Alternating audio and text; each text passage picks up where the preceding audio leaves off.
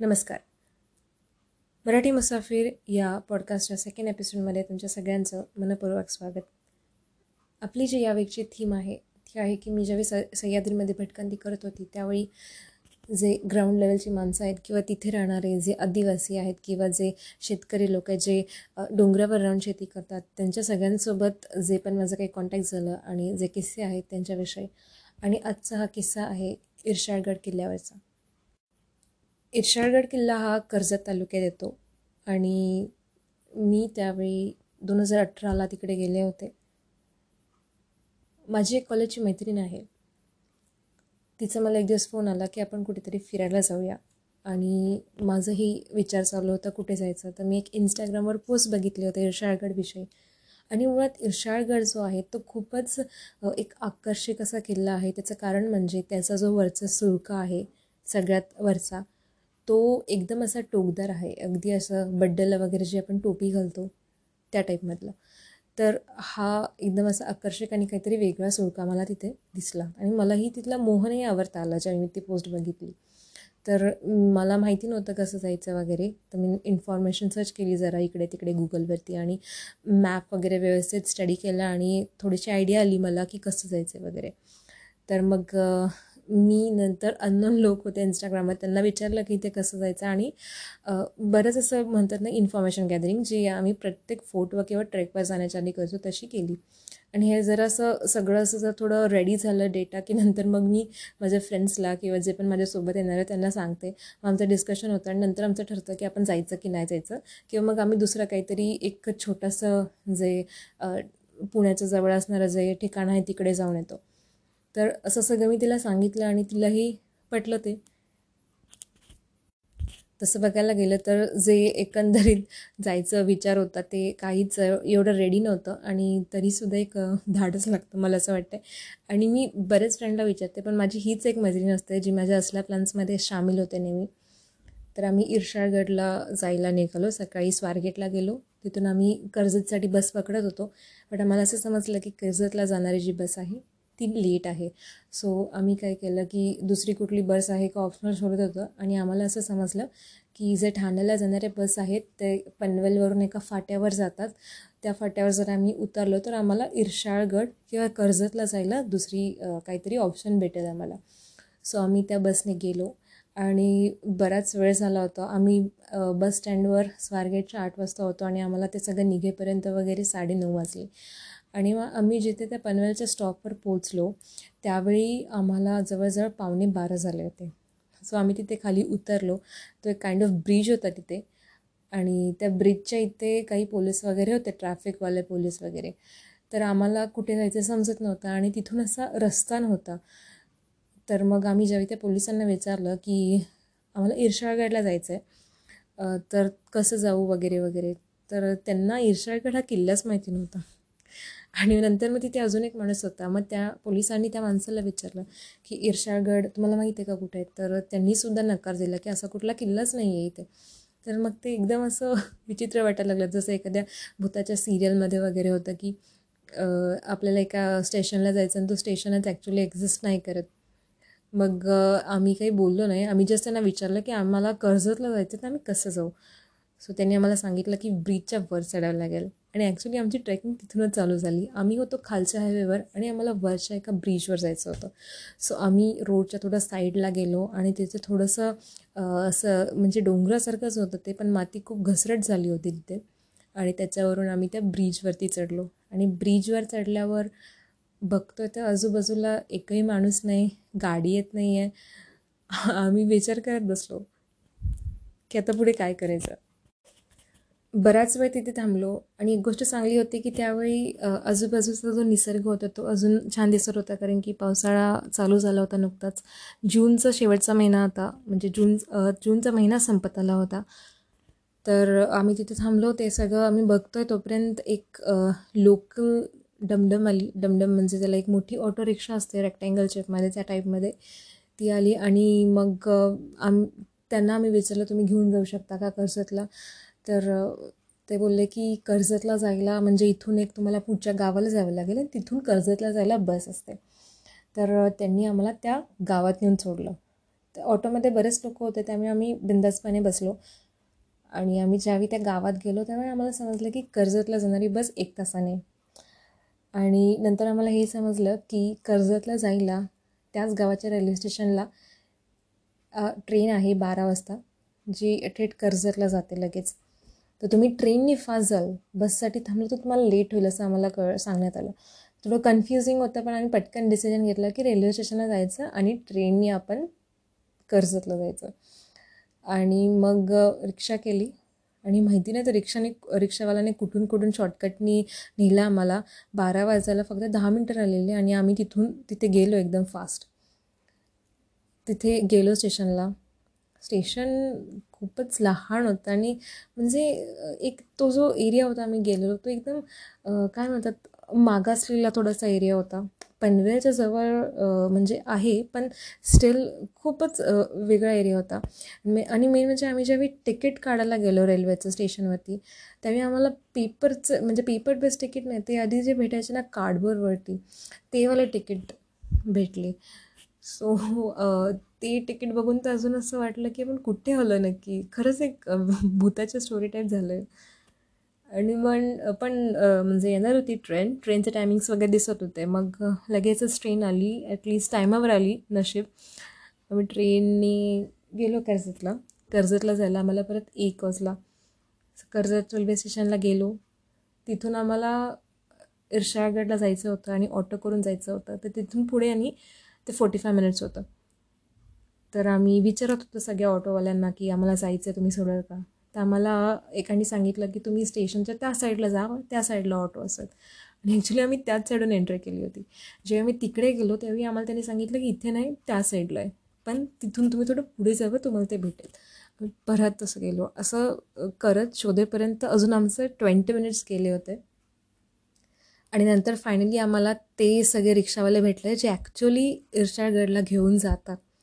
आणि first time कोणाला तरी आम्ही जेव्हा विचारलं की इर्शाळगड हा म्हणजे तुम्हाला माहिती आहे का? तर ते हो बोलले. खरंच खूप बरं वाटलं. आणि तसं बघायला गेलं तर आम्ही दोघीच होतो. रिक्षा खूप मोठी होती आणि बऱ्याच रिजनेबल रेटमध्ये त्या काकाने आम्हाला तिथे नेऊन सोडलं. आणि इनफॅक्ट मीन म्हणजे रिटर्न घेऊन यायलासुद्धा ॲग्री झाले. सो आम्ही त्यांचा नंबर घेतला. कारण की आम्ही दोघीच होतो. सो आम्ही त्यांना सांगितलं की आम्ही तुम्हाला कॉल करतो. तुम्ही आम्हाला रिटर्न घ्यायला या. आणि आम्ही जरी कॉल नाही केला किंवा आमचं रेंज नसेल किंवा मोबाईलचं चार्जिंग संपलं असेल तर प्लीज सात वाजता तिथे या आणि तुम्हाला आम्ही ॲडव्हान्स पण देऊन ठेवतो. असं त्यांना आम्ही थोडे पैसे दिले. म्हणजे जे आलो आणि जाण्याचे थोडे देऊन ठेवले आणि असं आम्ही सगळं त्यांना कम्युनिकेशन करून ठेवलं. आणि नंतर आम्ही गेलो इर्शाळगडच्या बेस विलेजला तर मला त्या बेस विलेजचं नाव आठवत नाही अजूनसुद्धा पण ते बेस विलेज एवढं सुंदर होतं. कारण की तो पूर्ण एरिया जो आहे तो एक आदिवासी एरिया आहे. आणि त्याच्या गावाच्या साईडला एक डॅम आहे मोठा. आणि त्या डॅमचं वो बॅकवॉटर तिथे दिसतं. आणि ते खूप मोठं आहे. म्हणजे डॅमचे ॲक्च्युअली बॅक वॉटर्स लांबून लहान वाटतात. पण आपण जेव्हा त्या त्यांच्याजवळ जातो ते खूप मोठे वाटतात. तसंच याचंसुद्धा होतं. ढग त्या दिवशी खूप होते. आणि असं सगळीकडे धुका असल्यासारखं झालं होतं. आणि ते डॅमचं जे म्हणजे बॅकवॉटरच्या पाण्यावरती सुद्धा त्याचे सगळे ढग पसरलेले होते. आणि पाऊस भरपूर होता. आणि आम्ही या सगळ्या असल्या वातावरणात आम्ही दोघी तिथे मुली आहोत लहानशा. आणि मग आम्ही तिथे थोडंसं पुढे गेलो आणि आम्हाला एक घर दिसलं. त्याच्यात बाहेर कोणतरी काकू काम करत होत्या. तर त्यांना आम्ही विचारलं की कसं जायचं गडावर वाट कुठे आहे किती वेळ लागेल वगैरे वगैरे. तर त्यांनी सांगितलं आम्हाला की अंदाजे वरती जायला दोन ते अडीच तास लागणार म्हणून. आणि ते बोलले की आत्ता कशाला चाललं अंधार होईल म्हणून. तर मग असं होतं की आता एवढ्या वेळ आम्ही एवढं करून इथेपर्यंत आलो तर रिटर्न कसं जायचं? तर मग आम्ही विचार केला की थोडं आपण जाऊया. आणि दोन असले होते आम्ही जेव्हा तिथे होतो बेस विलेजला. तर जेवढं जाता येईल तेवढं जाऊया. या टाईमनी की आपण सहा सात वाजेपर्यंत रिटर्न येऊ. तेवढ्याच टाईमपर्यंत आपण जायचं. म्हणजे दोन तासात जिथेपर्यंत जाऊ तिथेपर्यंत जाऊ व्ह्यू बघू आणि रिटर्न येऊ. म्हणजे वर समिटला जायलाच पाहिजे असं काही नाही. ठीक आहे तेवढं डिस्कशन करून आम्ही चाललो होतो. पण पूर्ण चालत असताना मला तो सुळकाच दिसत होता ईर्षागडचा तो असा टोकदार. खूप सुरेख. आम्ही चालायला सुरुवात केली आणि गाव गावातलं जे शेवटचं घर आहे ते आम्हाला जाणवलं की गावातलं शेवटचं घर आहे आणि तिथून पुढे जो आहे तो मोकळा रस्ता चालू होता आहे आणि त्याच्या पुढे जंगल आहे. आम्ही जातच आहे तोपर्यंत आम्हाला एक हाक ऐकू आली आणि मागे बघ वळून बघितलं तर एक बाई होती बारीकशी आणि उंच रंग तिचा सावळा होता. अर्धी जी गोल साडी असते ती तिने पायाच्या गुडघ्यांपर्यंत नेसली होती. पदर तिचा जो होता तो निऱ्यांमध्ये खोचलेला होता आणि डोक्यावरती एक टोपलं होतं. आणि ती म्हणली आम्हाला की थांबा. आम्ही परत थांबलो. ती थोडं आमच्याजवळ आली आणि आम्हाला म्हणाले की तुम्ही वरती जाणार आहे का गडावरती? आम्ही म्हणलं हो. तर ती म्हणली की थोड्या वेळ थांबा. मी एवढी भाजी इथे विकते. आपण सोबत जाऊया. आम्हाला काही जास्त कळलं नाही आणि थोडी भीती होती मनात. तर आम्हाला असं वाटलं की आपणच जाऊया. आम्ही त्यांना सांगितलं की आम्हाला थोडा उशीर होतो आहे आम्ही पटपट चालत जातो. तर आम्ही तसेच चालायला सुरुवात केली. आम्ही चालायला जिथून सुरुवात केली किंवा इर्शाळगडचा ट्रेक जिथून चालू होतो तो जो एरिया आम्ही तिथे जस्ट पोचलो होतो. आणि एवढा पाऊस चालू झाला म्हणजे लिटरली काही समोरचं दिसतच नव्हतं. पण खूप छान वाटत होतं. आणि त्या पहिल्याच पावसामध्ये आम्ही पूर्ण भिजून गेलो होतो छत्री होती रेनकोट होतं तरीसुद्धा छत्र्या वगैरे सगळ्या आत ठेवल्या रेनकोट तेवढे घातले. आणि म्हणजे एवढा पाऊस होता आणि एवढं पाणी वाहत होतं सगळीकडून. तो ती जी ट्रेल होती ज्यात आम्ही चालत जात होतो ती ट्रेल ही दिसत नव्हती. म्हणजे काहीच ओळखायला येत नव्हतं एवढा पाऊस. तसं परत विचारायला की जायचं की नाही पुढे? कारण की थोडं रिस्की होतं आहे जास्त. आणि घरच्यांची आठवण यायला लागते अशी. ते डोळ्यासमोर दिसतात. म्हणजे त्यांचं ओरडणं डोळ्यासमोर दिसतं अशा वेळी. तर मग तरी म्हणलं ठीक आहे आता जेवढं होईल तेवढं जाऊया आणि परत येऊया. सो मी चालायला सुरुवात केली. म्हणजे सांगायला आनंद होता की एवढ्या सुंदर ट्रेल्स त्या दिवशी बघायला भेटल्या. इर्शाळगड मुळात तसं का बरेच ऑफसाईटला आहे त्यामुळे गर्दी कमी आणि पावसाळासुद्धा होता पाऊस पडलेला होता त्यामुळे स्वच्छता तर भर भरपूर होती तिथे. आम्ही हळूहळू वरती चढत होतो. आणि पाऊस पडत होता एवढा की त्यातून प्रत्येक ठिकाणी असं धबधब्यासारखं पाणी येत होतं. आम्ही बऱ्याच वेळा त्या पाण्यात बसत होतो. लहान मुलांसारखं खेळत होतो. आणि मागे थोडंच वर चढल्यावर तो मागे जो बॅकवॉटर दिसत होतं ते खूप सुंदर वाटत होतं. ते छोटंसं गाव. आणि सगळं हिरवगार. आणि त्यात म्हणजे महत्त्वाचं म्हणजे ते ढग जे होते ते असं थोडे खाली आल्यासारखे वाटत होते. जे पावसाळ्यात वाटतात बरेच वेळा. आणि असं धुकं होतं ब बऱ्याच ठिकाणी. तर असं सगळे सीन चालू होतं आणि आम्ही पुढे जात होतो. आम्हाला बरेच लोक भेटत होते. आम्हाला वरती जाताना कोणी दिसलं नाही. येताना सगळे लोक भेटत होते आणि प्रत्येकाला आम्ही विचारत होतं की वरती समेटलं जायला किती वेळ लागणार आहे? सगळ्यांचं म्हणणं एकच होतं की तर तुम्ही स्टार्ट केलं तर तुम्हाला दोन ते अडीच तास लागतील. ते तेच बोलत होते की तुम्ही आत्ता लेट आलात. नंतर या लवकर या. प्रत्येकजण आम्हाला हेच सांगत होतं पण तरीसुद्धा आम्ही पुढे जात होतो. बराच वेळ चालल्यानंतर आम्हाला दमायला भरपूर झालं कारण की आम्ही नॉनस्टॉप चालत होतो. या भीतीने की यायला उशीर होईल आणि थोडक्यात आपलं समिट मिस नको व्हायला. मध्ये मध्ये फोटो काढणंही चालू होतं. आणि यात आम्ही एका अशा ठिकाणी येऊन पोचलो की तिथून जे पर्वतरांगेवर जो गड होता ती पूर्ण जी पर्वतरांग आहे ते सगळं दिसत होती आणि त्यातून पडणारे ते धबधबे ते दिसू लागले. मुळात धबधबे खालून बघितलेले आहेत पण आपणच एका डोंगरावर आहोत आणि वरतून एखादा धबधबा खाली पडत आहे. तर तो सीनही खूप मस्त होता. आणि बॅकवॉटर पूर्ण दिसत होतं जे आधी थोडं दिसत होतं ते. आणि खूपच छान वाटत होतं. आणि आम्ही त्या सीनवरून पुढे चालायला सुरुवात केली. नुसतं एकदा मागे वरून बघितलं तर आम्हाला ती बाई परत दिसली. जी आम्हाला खाली भेटली होती. तीच तशी साडी आणि डोक्यावर टोपली. ती चालत चालत आली पुढे. आम्ही फोटो काढतो तो पण आमच्या साईडला उभी राहिली.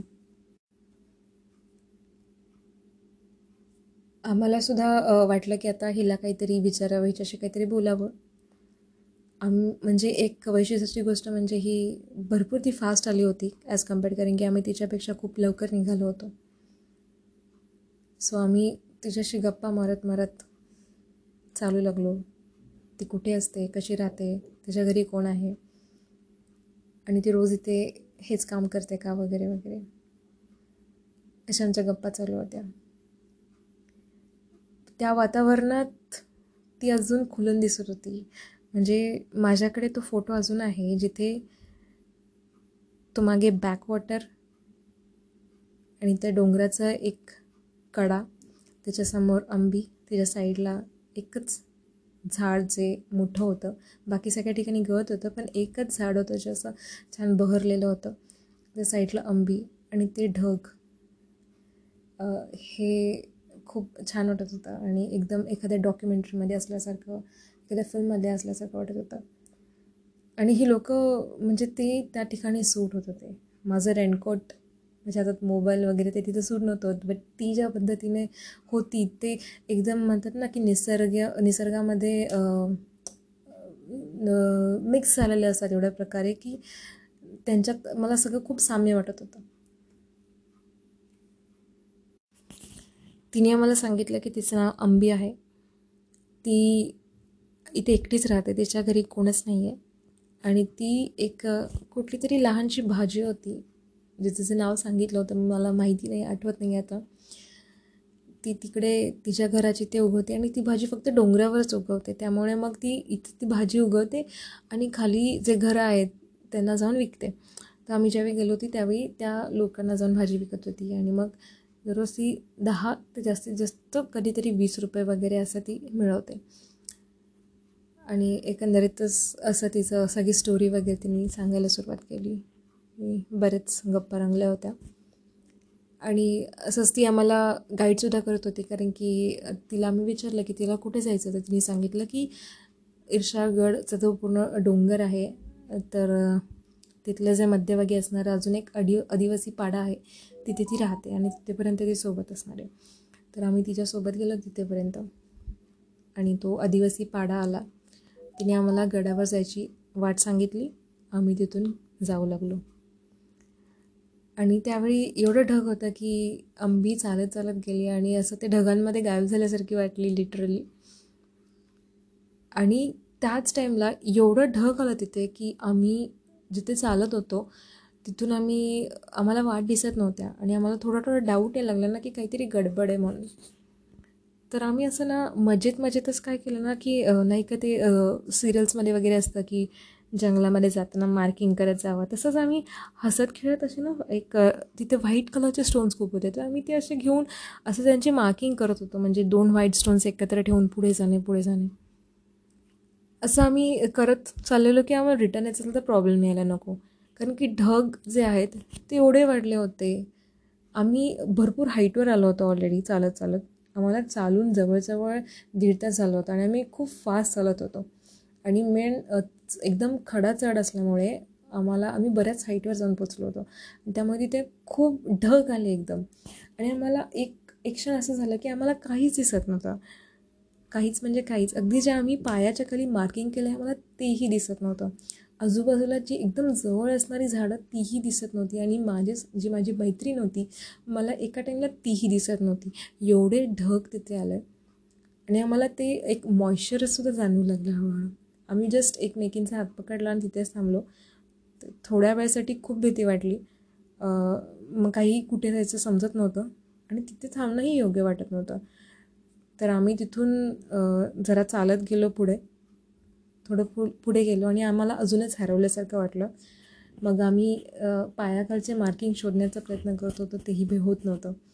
मग शेवटी आम्हाला थोडासा आवाज ऐकू आला माणसांचा. तर आम्ही जोरजोरात हाका मारल्या त्या माणसांना की हे असं असं आहे. आम्हाला धुक्यामुळे काही दिसत नाही आहे आणि आम्हाला तुम्ही जरा हेल्प करा म्हणून. मग ती त्या माणसांनी आम्हाला सांगितलं की तुम्ही जिथे आहात ते म्हणजे त्यांनी आम्हाला सांगितलं की माझा आवाज जिथे आहे ना त्या डिरेक्शनला तुम्ही चालत राहावं फक्त. सो आम्ही त्यांना फॉलो केलं. ते बरेच लांब होते. पण त्या अंदाजाने आणि पायाखाली खड्डे वगैरे नाही आहेत हे असं करत करत मग थोडंसं असं अंदाज आला वाटेचा आणि मग आम्ही फायनली तो जो धुक्याचा टप्पा होता त्यातून बाहेर आला बाहेर आलो. आणि मेन म्हणजे ते जे माणसं होते तिथे काहीच दुकान होतं. आणि आम्ही जिथे होतो तिथे खूप एक असं एक ढग असं ना ते आल्यासारखं झालेलं. तर पूर्ण वाईट झालेलं. आणि मग त्या माणसांना आम्ही परत थोडं विचारलं जागेविषयी की आम्हाला कसं जायचं कारण की आत्ता जिथे आम्ही आलो तिथून आम्हाला पुढे कसं जायचं माहिती नाही. मग त्यांनी सांगितलं की ही जी ट्रेल आहे ती फॉलो करा. पुढे जे आहे ते तुम्हाला लोकेशन्सवरती ठिकठिकाणी ॲरोज आणि बोर्डिंग बोर्डवर लिहिलेलं आहे. तुम्हाला काही इश्यू नाही येणार. फक्त एवढंच आहे की तुम्ही ऑलरेडी खूप लेट झालेले आहात. जे सगळ्यांकडून ऐकायला भेटत होतं तेच ऐकायला भेटलं. सो आम्ही जो आहे आमचा ट्रेक कंटिन्यू केला तसंच. आम्ही पुढे गेलो. पुढे हा टप्पा संपला आला संपला. थोडं मागे वळून बघितलं तर सेम तसंच झालं. खूप ढग आलं तिथे काही दिसत नव्हतं. आणि नंतर आम्ही जेव्हा त्या ट्रेलला चालू चढायला चालू केलं ती ट्रेल तिचं खूप जंगल होतं. दोन्ही साईडून जंगल होतं. छोटीशी ट्रेल होती आणि खूप चिखल होता. आणि मेन म्हणजे दोघीसुद्धा मी तर सँडल्स घालून गेलेली. माझी फ्रेंड्स होती. तिनेसुद्धा एक असं खूपच तकलुपी असं चप्पल घातलेलं आणि तिथून चालायला अजून डे जड जात होतं. माझ्याकडे एक एक्स्ट्रा पेअरची चप्पल होती कारण की मला माझे चप्पल तुटतात. मला सहा महिन्यातून नवीन चप्पल घ्यावी लागते. मला त्यामुळे थोडंसं डाऊट असतोच मला अशा ठिकाणी केल्यावर. सो मी माझं शूजचं पेअर ठेवलं होतं बॅगेमध्ये. मला शूज घालायला आवडत नाहीत म्हणून मी ते बॅगेत ठेवलेले. तर माझं एक चप्पल त्या चिखलामध्ये अडकलं जे मला येईपर्यंत नाही भेटलं. तर ते आम्ही तसंच मग पुढे गेलो. मी शूज म्हणजे दुसरा चप्पल घेतला आणि पुढे गेलो. आणि आम्हाला खूप चिखल लागला त्या ह्याच्यात आणि तिथे आम्हाला खूप स्लो झालं आमचं जे पूर्ण ट्रॅव्हलची स्पीड होती ती. आम्ही तसंच गेलो पुढे आणि आम्हाला दोन तीन ठिकाणी पाट्या भेटल्या. जिथे डिरेक्शन दिले होते की इर्षागडवर कसं जायचं? आणि दोन तीन ठिकाणी गेल्यावर असं वाटलं की आत्ता आलंच ते आत्ता आलंच ते. कारण की असं वाटायचं की समोर थोडं ढग आहे आणि त्याच्यामागे एक दगड आहे. आता ते ढग गेल्यावर आपलं ते दिसतं की काय असं होईल. पण नाही असं म्हणजे तीन वेळा झालं. पण नव्हतं आलं यशाळगड आणि जे तीन म्हणजे मेन स्पॉट होते ना ते थोडे डिफिकल्ट होते. कारण की तिथे मोठी मोठी दगडं होती आणि त्या दगडांवरून असं स्टिफ असं तुम्हाला थोडंसं क्लाइंब करून जायचं होतं. आणि म्हणजे पावसाळा होता मध्ये मध्ये पाऊस पडत होता सगळीकडे आजूबाजूला चिक्कल होता. तर ते पकडून वरती जायचं होतं. असं तीन वेळा जायचं होतं. असं तीन टप्पे होते. आणि त्याच्यानंतर मग तो जे नंतरचं आहे तो असं पठारासारखं आलं. आम्ही ते तीन क्रॉस केले. आणि आम्हाला एक मोठं पठार लागलं. आणि ते पठार अगदीच छोटं होतं. निमुळतं असं पठार होतं की दोन्ही साईडला दऱ्या अशा. पण तिथून चालताना सुद्धा खूप छान वाटत होतं. कारण की एवढ्या उंचावरनं सगळ्याच गोष्टी खालच्या सुंदर दिसतात आणि आपल्याला बऱ्याच गोष्टीचा म्हणजे आपल्या फोकसमध्ये येतात जे आपण खाली खालून नाही बघू शकत. तर आम्ही थोडंसं पुढे गेलो आणि आम्हाला फायनली तो व्ह्यू दिसला जसं की आम्ही इकडे आलो होतो. एकदम असं ढग होतं एकदम. आणि ते जेव्हा ढग साईडला गेले त्यावेळी आम्हाला त्या इर्षागडचा जो वरचा सुळका आहे तो दिसला. तो माझ्यासाठी बेस्ट फिलिंग होता कारण की अशा टाईपचं ट्रेक कधी केलं नव्हतं. आणि मेन म्हणजे आम्हाला सगळे सांगत होते की तुम्ही लवकर यायला पाहिजे होतं वगैरे वगैरे. आणि त्याच्यापेक्षा पण जास्त की आम्ही दोघीच मुली आहो आलो आहो होतो तिथे. दिस दुसरं कोणी नव्हतं. म्हणजे जे बाकीचे लोक होते ते सगळे ग्रुपमध्ये आले होते. आणि अशा दोन मुली नवख्या आम्हीच होतो तिथे. पण गेलो आणि तो एक मला असं वाटायचं की एक अचिव्हमेंट होती आणि जो सेल्फ कॉन्फिडन्स बूस्ट होतो ह्या असल्या ट्रेक्सनी तो एक वेगळाच आहे. तर त्या सुळक्याच्या इथे आम्ही जवळजवळ एक एक तास थांबलो होतो. आणि खूपच सिनिक व्ह्यू होता तो. जेवढं त्याला डोळ्यात बघू शकले म्हणजे डोळे भरून बघू शकले तेवढा तो सुळका बघितला. तिथे एक छोटीशी चहाची टपरीसुद्धा होती. तिथला चहा देखील आम्ही पिला. तिथे थोड्या वेळ बसलो झोपलो. आम्ही तिथे बसलो. त्यावेळेसच पाऊस आला होता जोरात. आम्ही तसेच तिथे बसून राहिलो. छत्री वगैरे आम्ही ओपनच नव्हती केली. तसं भिजत होतो. समोर गडाचा सुळका देखील होता. आणि ते एकंदरीत सगळं एक एक विक्ट्रीसारखं वाटत होतं. आणि त्यासाठीच मी विकेंड्सला सह्याद्रीमध्ये जाते. कारण की हे सगळे फिलिंग मला पुण्यामध्ये किंवा कुठल्या सिटीजमध्ये नाही भेटत. आणि कधीच मला ह्या सगळ्या गोष्टी मी पबमध्ये गेले रेस्टॉरंटमध्ये गेले तर मला कधीच ही फिलिंग नाही भेटू शकत. फक्त मला अशा माउंटन्सवरतीच भेटते. ह्यात एक नशा आहे एक वेगळं हाय होण्याची फिलिंग आहे. आणि मला हे अशाच प्रकारे हाय व्हायला आवडतं. And not a other way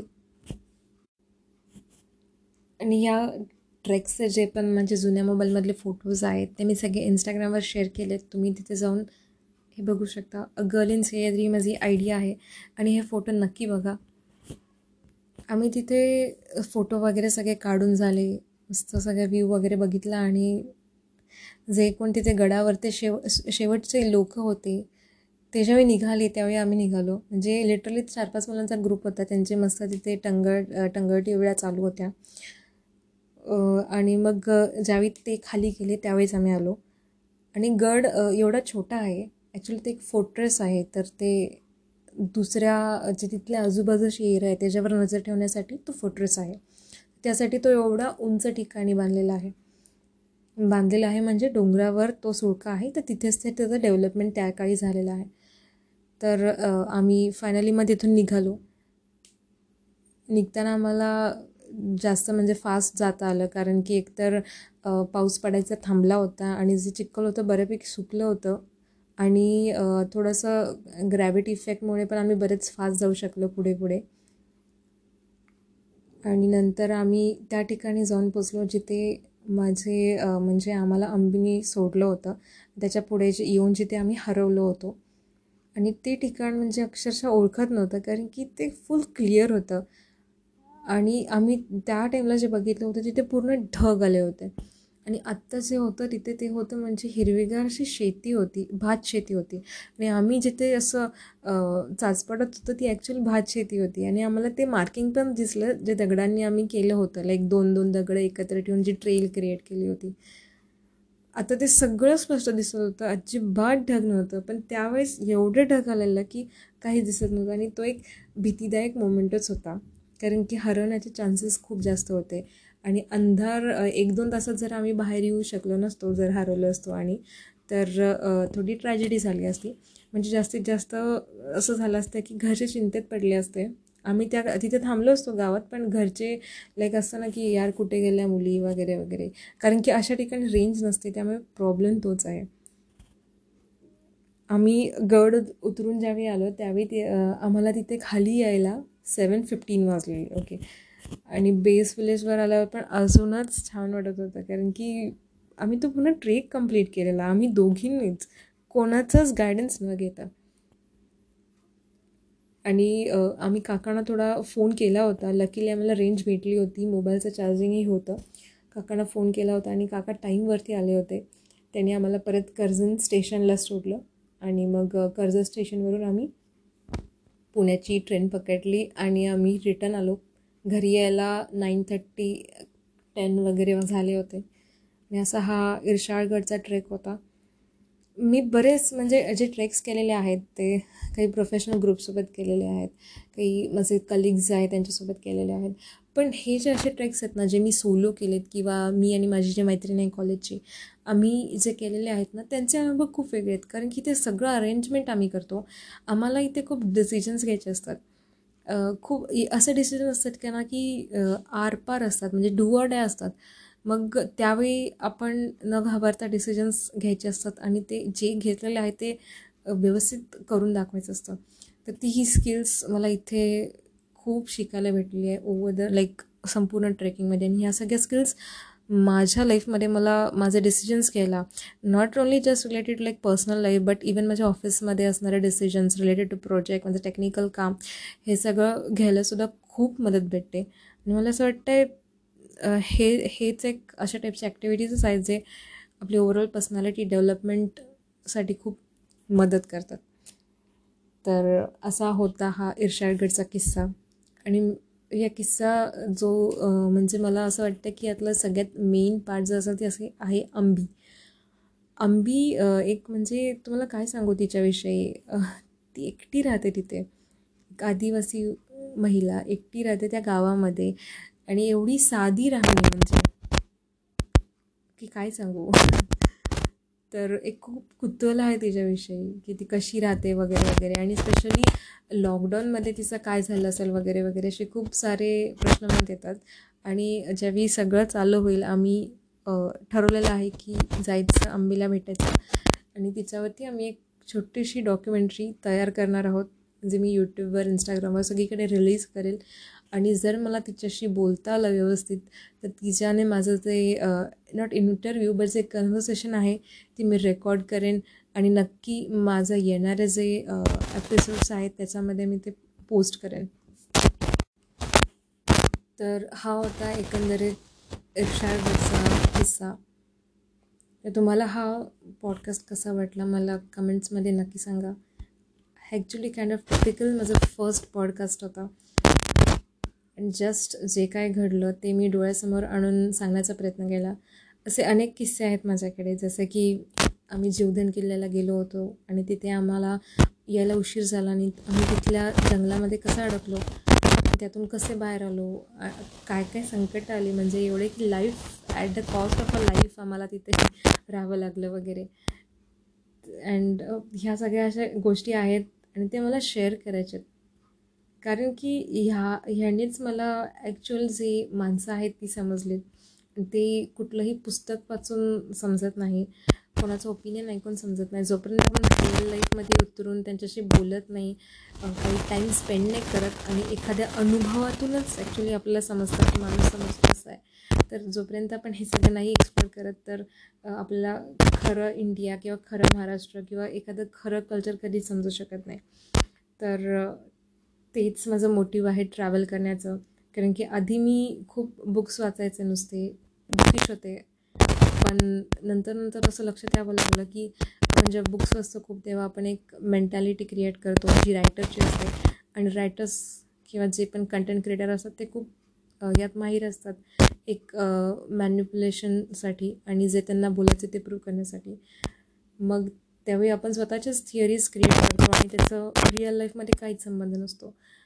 त्यामुळे ती तो गॅप जेव्हा मला दिसू लागला त्यावेळी मग मी ठरवलं की हे पुस्तकं वाचून सोड सोडून द्यायचं आणि ट्रॅव्हल करायचं लोकांना भेटायचं प्लेसेसला जायचं असिस्टंट समजून घेण्याचा प्रयत्न करायचा. आणि त्याने जो मला अनुभव भेटेल तोच खरं माझ्यासाठी एक शिकवण असणार आहे. म्हणजे असं नाही की बुक्स नाही वाचायचे. Books is like manual but आपल्याला प्रॅक्टिकल यायलाच हवं. सो जे मी आधी खूप करत होते non only books books books books वाचेल आणि फिल्म्स बनवेल बुक्स वाचेल आणि यूट्यूबर बनवेल किंवा बुक्स वाचून मी होईल ते ते होईल असं नसतं. तर ते जे प्रॅक्टिकल लाईफ आहे ती माझी इथून चालू झाली. आणि तेच आहे की मी जर कुठलं पुस्तक वाचलं असतं तर मी एवढं बोलूच नसते शकले. मी दहा मिनटं पण बोलू शकले नसते. पण बिकॉज मी आत्ता ॲक्च्युअलमध्ये इस्टागडला गेले स्वतःहून आम्ही गेलो स्वतः अरेंज करून गेलो शोधत शोधत गेलो. त्यामुळे तो अनुभव वाढला आणि त्याच्यामुळे मला ते सांगता आलं. So that's it for today's vlog and thank you everyone for watching पुढे खूप चांगला कंटेंट घेऊन येण्याचा विचार आहे. तो please please stay connected you won't regret I promise thank you again